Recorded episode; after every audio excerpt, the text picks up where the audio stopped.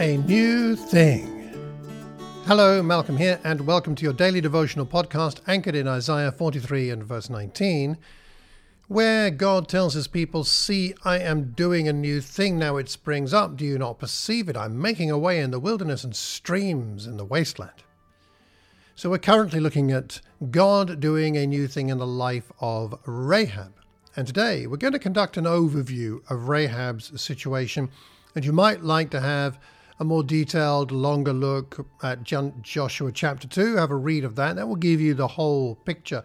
We're just going to pick out a few things today before we go into a bit more detail tomorrow.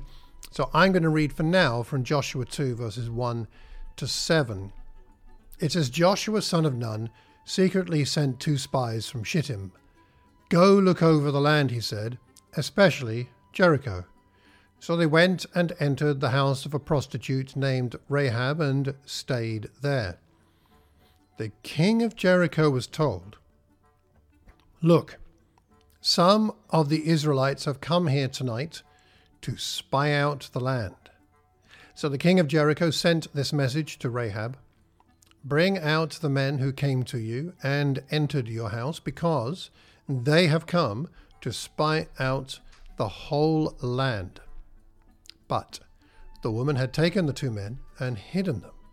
She said, Yes, the men came to me, but I did not know where they had come from. At dusk, when it was time to close the city gate, they left. I don't know which way they went. Go after them quickly, you may catch up with them. But she had taken them up to the roof and hidden them under the stalks of flax she had laid out on the roof. So the men set out in pursuit of the spies on the road that leads to the fords of the Jordan, and as soon as the pursuers had gone out, the gate was shut.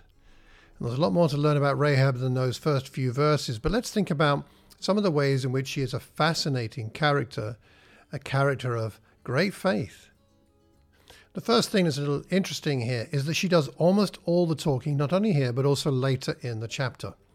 And to have so much dialogue by a woman in that context of that culture, very unusual. Secondly, she is shown as, in some ways, outsmarting the spies themselves as you read the rest of the chapter, and outsmarting the king. This is a clever woman. She's also outside of society in some ways, being a prostitute or perhaps running a brothel. She's kind of outside society, yet she has inside knowledge of God's plans. Again, later in the chapter, we find out that she's very discerning about what God is up to. She's on the edge of town, she's inside the city wall, and there she's closer to the purposes of God by being out of the main thrust of what's going on in that city.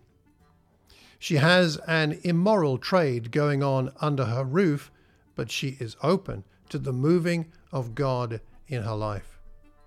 She has control over the spies' lives and yet recognizes that they have power over her destiny. In one sense, she saves the spies, but then again, she is saved by them. She is in the genealogy of Jesus, Matthew chapter 1, verse 5. She is an inspiration of faith, Hebrews 11, verse 31. And she is considered righteous, James chapter 2 and verse 25. So many things about Rahab that make her a fascinating character. Why don't spend some time reading that passage and praying about it?